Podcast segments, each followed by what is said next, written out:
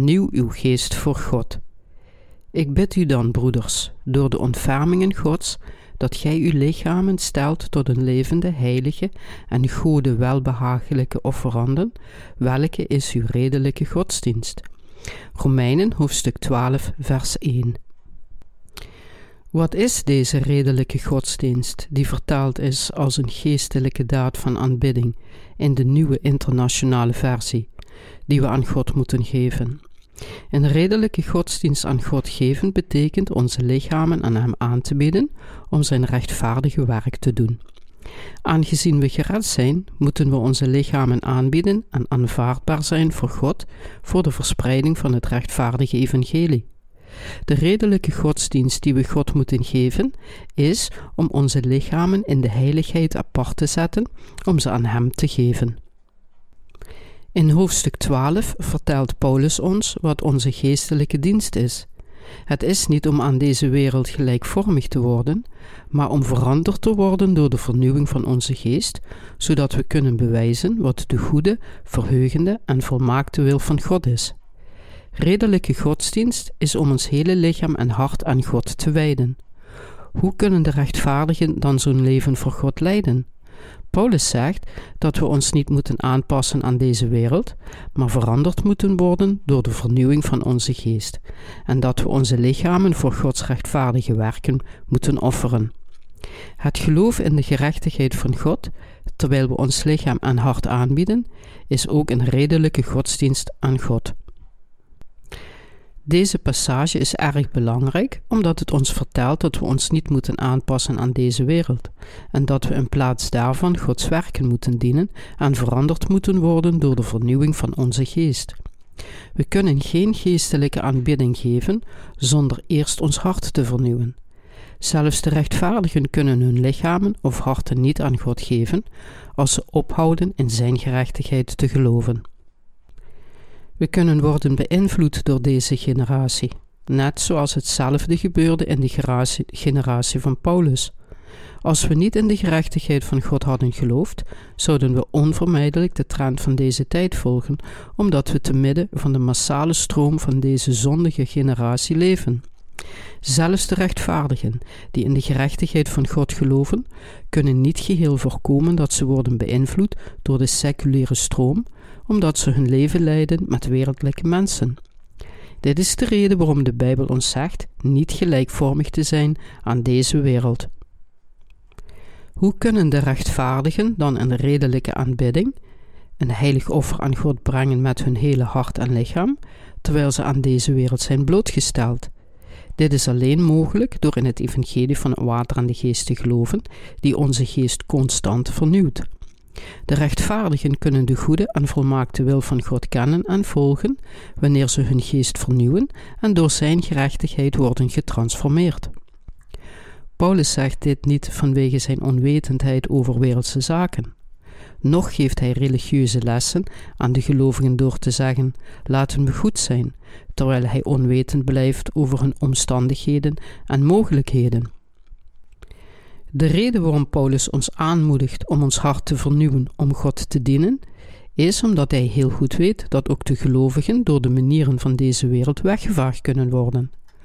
Of we nu wedergeboren zijn of niet, de fysieke lichamen verschillen niet veel van elkaar. Maar er is één groot verschil tussen de mensen die wedergeboren zijn en die dat niet zijn. Dit is het geloof in de gerechtigheid van God. Alleen de rechtvaardigen kunnen de Heer volgen door onophoudelijk hun geest te vernieuwen, terwijl ze in het evangelie van het water en de geest geloven. Wat kan ons hart dan vernieuwen? Het geloof in het woord van het evangelie dat onze volledige verlossing van de zonden verkondigt, is wat ons hart vernieuwt. De Heer heeft al onze zonden vergeven, die we met onze lichamen en onze gedachten hebben begaan door onze zwakheid en gebreken van het vlees. De gedachten van de rechtvaardigen kunnen vernieuwd worden, omdat onze Heer alle zonden van de wereld vergeven heeft met zijn doopsel en zijn bloed aan het kruis. Met andere woorden, onze geest is vernieuwd omdat we in Gods gerechtigheid geloven. Nu moeten we een juist begrip hebben van wat we voor God doen. We moeten onderscheiden wat Zijn volmaakte wil is, wat Hij van ons wil, welke taken Hij ons gegeven heeft en wat de wedergeboren rechtvaardigen moeten doen. We moeten onze harten op deze gebieden vernieuwen en Hem dienen. Het is Gods wil dat wij ons lichaam en onze geest offeren en ons als heilige offers aan Hem toewijden. We kunnen onszelf als offers aan Hem geven als we onze geest vernieuwen. Het vernieuwen van de geest komt door het geloof dat God al onze zonden heeft weggenomen. Er is een verschil tussen diegenen die wedergeboren zijn en diegenen die dat niet zijn. Alleen de rechtvaardigen kunnen hun geest vernieuwen door in Gods gerechtigheid te geloven.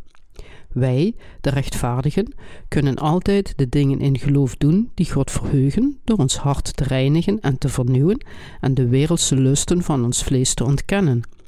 De rechtvaardigen zijn anders dan zondaars, omdat zij hun hart kunnen vernieuwen en altijd kunnen dienen en wandelen met de Heer. U moet uw hart vernieuwen met geloof. Er zijn veel beroemdheden op televisie. De mensen van deze wereld zijn druk bezig om de stijl en de mode van deze beroemdheden te imiteren.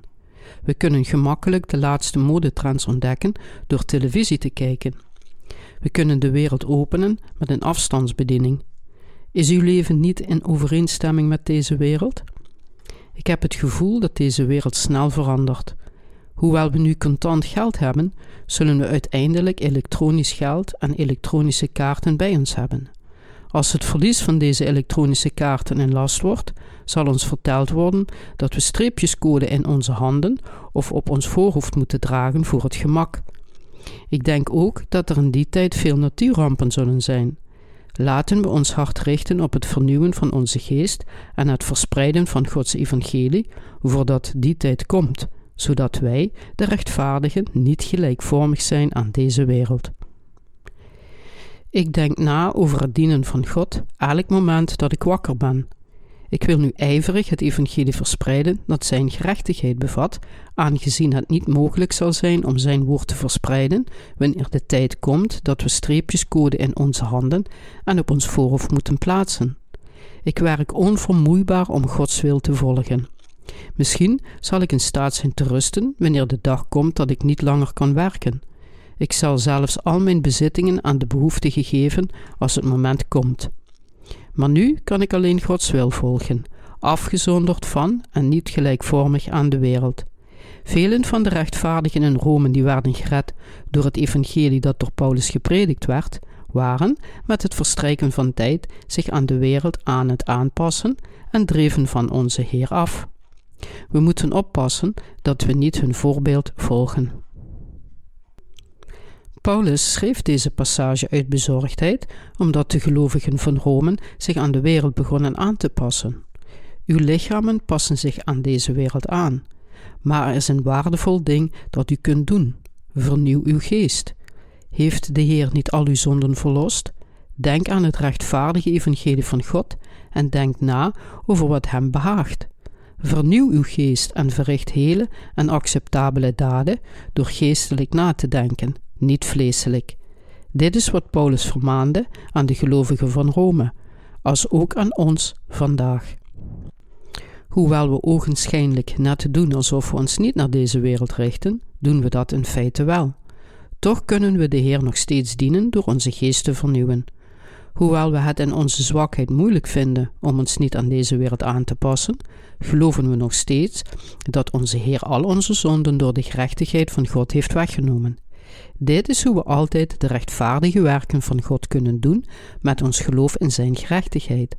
We kunnen Gods goede en volmaakte wil volledig volgen door in Hem te geloven. We moeten onze geest ieder moment vernieuwen, omdat de rechtvaardigen, die voor deze wereld dood zijn, zuiverder zijn dan de wereldse mensen, lopen ze meer risico om te denigreren in verkeerde gedachten, geesten en lichamen dan de seculiere mensen. Daarom moeten we altijd ons hart bewaken met ons geloof in Gods gerechtigheid. Aangezien Christus al onze zonden heeft weggenomen, hoeven we alleen maar standvastig in ons geloof te blijven en onszelf ervan te verzekeren dat ons geloof volmaakt is gemaakt. Gelooft u dat onze Heer al uw zonden heeft weggenomen door de gerechtigheid van God? Als u dat doet, dan kunt u de werken van onze Heer in geloof doen, ongeacht alle ongerechtigheid van uw verleden, aangezien de Heer alle oordeel en vervloeking van uw zonden heeft weggenomen. We moeten onze geest vernieuwen door in het evangelie van het water en de geest te geloven. Dit is erg belangrijk. We zullen uiteindelijk allemaal de kerk verlaten en sterven als we onze geest niet vernieuwen door in het evangelie van het water en de geest in dit laatste tijdperk te geloven. Een gelovig leven leiden van voortdurende vernieuwing is net als het omhoog fietsen op een berg. Het niet vernieuwen van uw geest is alsof men onderweg stopt en niet meer verder trapt. Als u niet trapt, zult u niet alleen stoppen, maar u zult ook achteruit glijden en naar beneden vallen.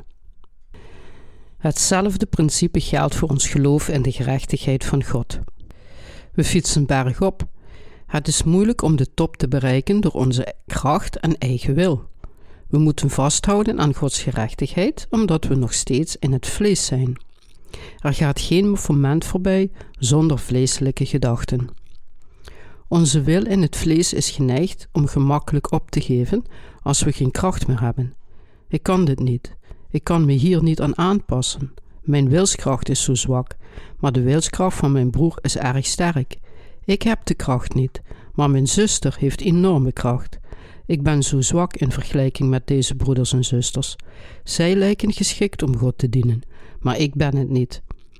Iedereen die niet gelooft en vasthoudt aan Gods gerechtigheid, zal uiteindelijk stoppen met trappen en bergafwaarts crashen. Geldt het slechts voor een handjevol mensen? Natuurlijk niet. Dit geldt voor iedereen. Een goed getrainde fietser kan met gemak een heuvel op fietsen, maar een zwak persoon zou het moeilijk hebben. Het probleem voor de rechtvaardigen ligt echter niet in hun fysieke kracht. Het is het vasthouden van hun geloof in het evangelie van het water en de geest. Het is onmogelijk om met alleen fysieke kracht de geestelijke top te bereiken. Het heeft er niets mee te maken of iemand fysiek zwak of sterk is. Onthoud dat niemand een leven van geloof kan leiden alleen omdat hij of zij een sterke wilskracht heeft. U moet uzelf niet met anderen vergelijken en ontmoedigd raken. Houd alleen vast aan de gerechtigheid van de Heer, de Heer. De Heer zal ons er doorheen trekken als we onze geest onophoudelijk vernieuwen met geloof in de gerechtigheid van God. Het evangelie van de zaligmaking dat we ontvingen, zal in ons hart geplant worden en de Heer zal ons vasthouden als we ons hart dagelijks onderzoeken. We moeten onze onreine geest reinigen door in Gods gerechtigheid te geloven en het werk van de Heer te doen. Ik dank onze Heer voor Zijn genade die ons in staat heeft gesteld Hem te dienen door onze geest te vernieuwen. Door ons onze geest te laten vernieuwen, heeft onze God ons toegestaan om altijd voor Hem uit te rennen met ons geloof. Want ik weet dat er niets goeds in mij woont. Paulus zegt in Romeinen hoofdstuk 7, vers 18: Want ik weet dat in mij, dat is in mijn vlees, geen goed woont. Want het willen is wel bij mij, maar het goede te doen, dat vind ik niet. Paulus wist heel goed dat er niets goeds in zijn vlees was dat niets goeds in het vlees woont, is de regel. Paulus erkende dat er niets goeds in zijn vlees woonde. Hij wist dat, hoewel hij ook van de wet hield en hoe hard hij ook probeerde ernaar te leven, hij er gewoon niet toe in staat was. Het hart wil zich vernieuwen om de Heer te volgen, maar het vlees wil zich onophoudelijk terugtrekken van het geestelijke slagveld. Daarom jammerde Paulus in Romeinen hoofdstuk 7, vers 21 tot en met 24. Zo vind ik dan deze wet in mij, als ik het goede wil doen, dat het kwade mij bijligt. Want ik heb een vermaak in de wet Gods naar den inwendige mens. Maar ik zie een andere wet in mijn leden, welke strijd tegen de wet mijns gemoeds en mijn gevangen neemt onder de wet der zonden, die in mijn leden is. Ik, ellendig mens, wie zal mij verlossen uit het lichaam dezes doods? Hoe omschreef Paulus zijn lichaam?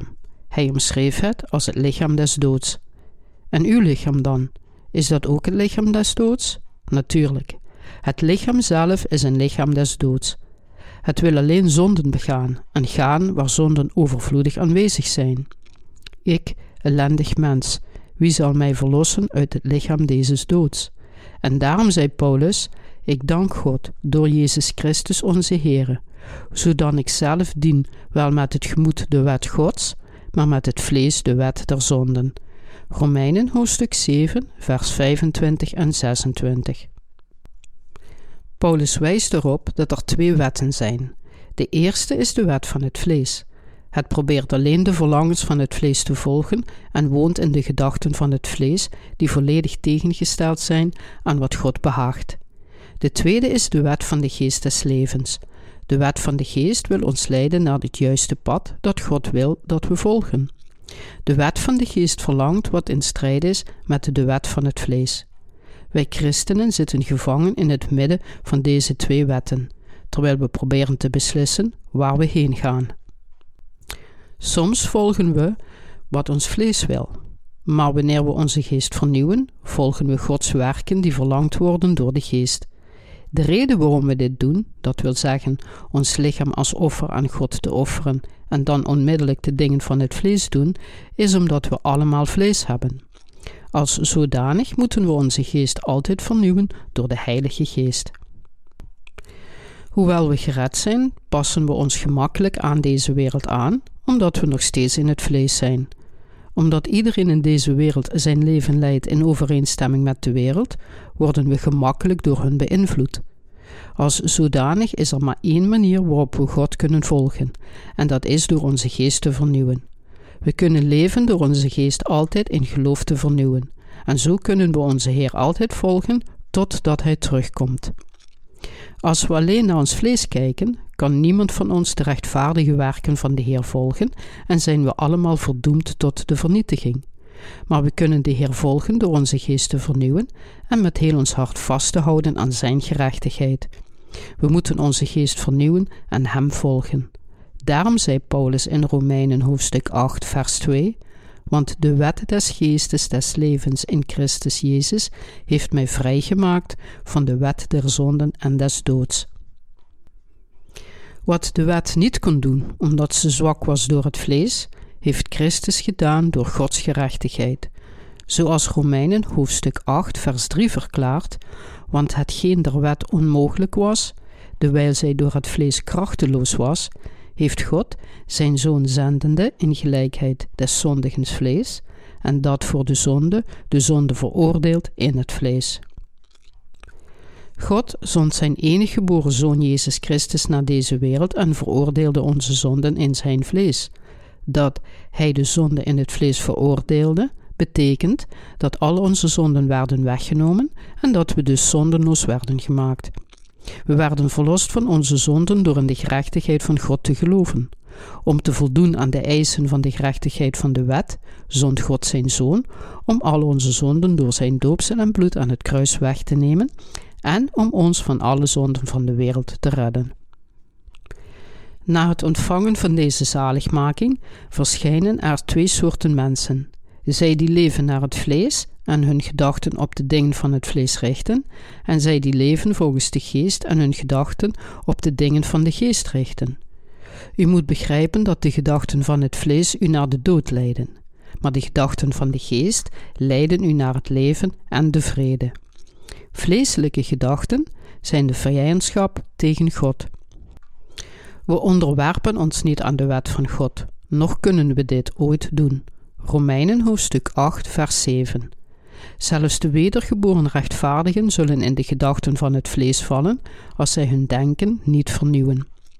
Als we niet geloven dat God al onze zonden heeft weggenomen en dus onze geest niet vernieuwen, kunnen we gemakkelijk in de werken van het vlees vallen en kunnen we de Heer niet volgen. Daarom moeten we altijd onze geest vernieuwen.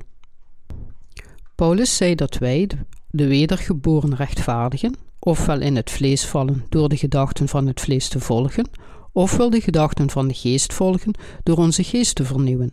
We schommelen nu tussen de twee. Maar Paulus zei nog steeds: Doch gij lieden zijt niet in het vlees, maar in den geest, zo anders de geest Gods in u woont. Maar zo iemand den geest van Christus niet heeft, die komt hem niet toe.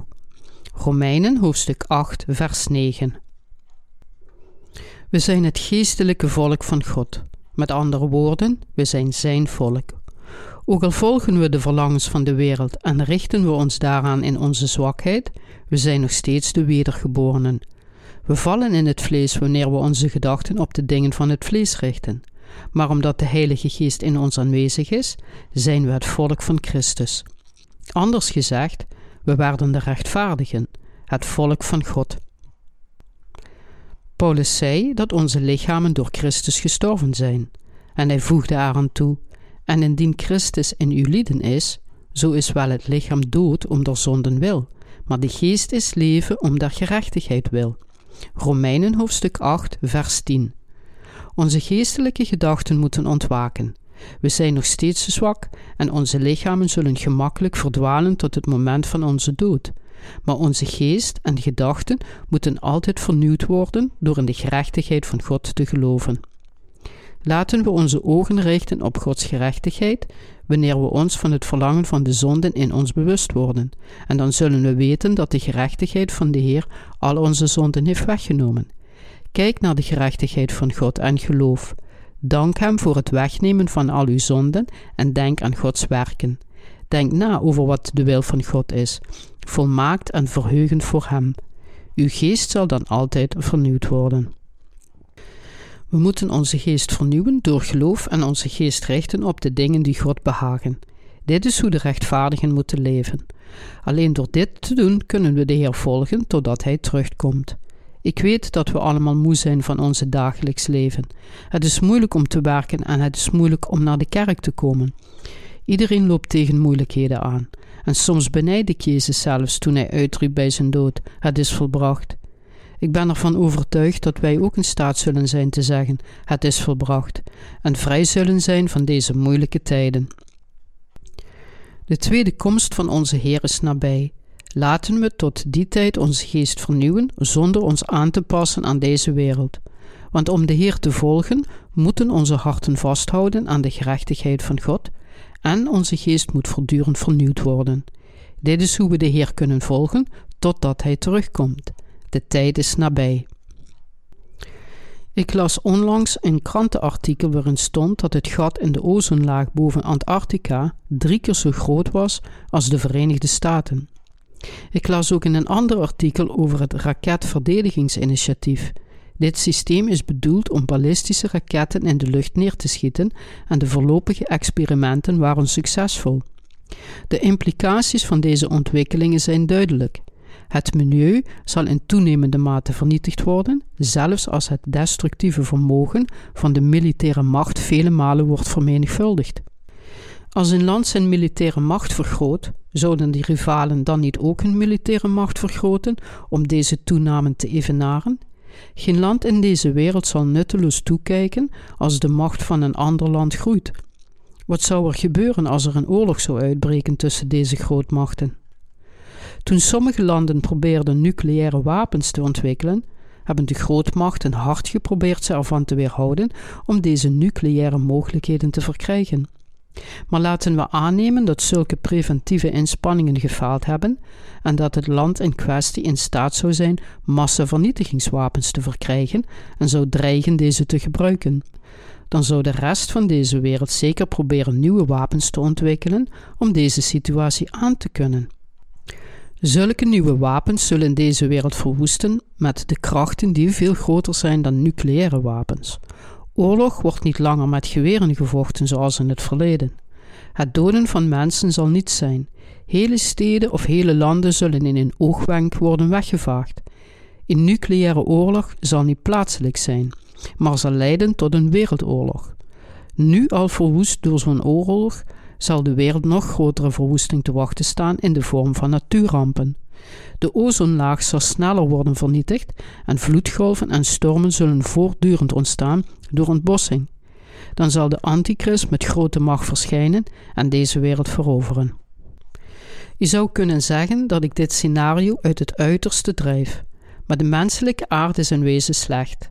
Landen formeren legers en ontwikkelen nieuwe wapens die nooit voor goede doeleinden gebruikt kunnen worden. Kernwapens kunnen alleen worden geëvenaard door hetzelfde soort massavernietigingswapens. Landen zullen elkaar aanvallen, zodat ze zelf kunnen overleven. Andere landen zullen proberen te balanceren tegen één enkel land dat de wereldheerschappij nastreeft. Wat de bedoelingen ook waren, als de nucleaire wapens en militaire grootmachten eenmaal gemaakt zijn, kunnen ze alleen gebruikt worden voor slechte doeleinden. Lang geleden zei Paulus tegen de gelovigen in Rome dat ze zich niet moesten aanpassen aan deze wereld, maar de Heer moesten volgen door hun hart te vernieuwen. Dit is een zeer geschikte passage voor ons in deze tijd. In deze laatste dagen moeten we onderscheiden wat de goede, verheugende en volmaakte wil van God is en de Heer volgen met ons geloof. Hoewel we veel tekortkomingen hebben, is onze Heer de Almachtige God. De Almachtige woont in ons als de Heilige Geest. Hoewel ons fysieke lichaam misschien zwak is, de Heilige Geest in ons is erg sterk. De Heilige Geest vernieuwt onze geest door geloof in het Woord, zodat we in staat zijn de Heer te volgen. Laten we allemaal vertrouwen op de kracht van de Heilige Geest, onze geest vernieuwen en de Heer dienen. Als de Heer naar ons terugkeert terwijl wij Hem dienen, laten we dan met Hem meegaan. Tot de wederkomst van Christus zullen we leven door de gerechtigheid van God te verspreiden. Vernieuw uw geest door in Gods gerechtigheid te geloven.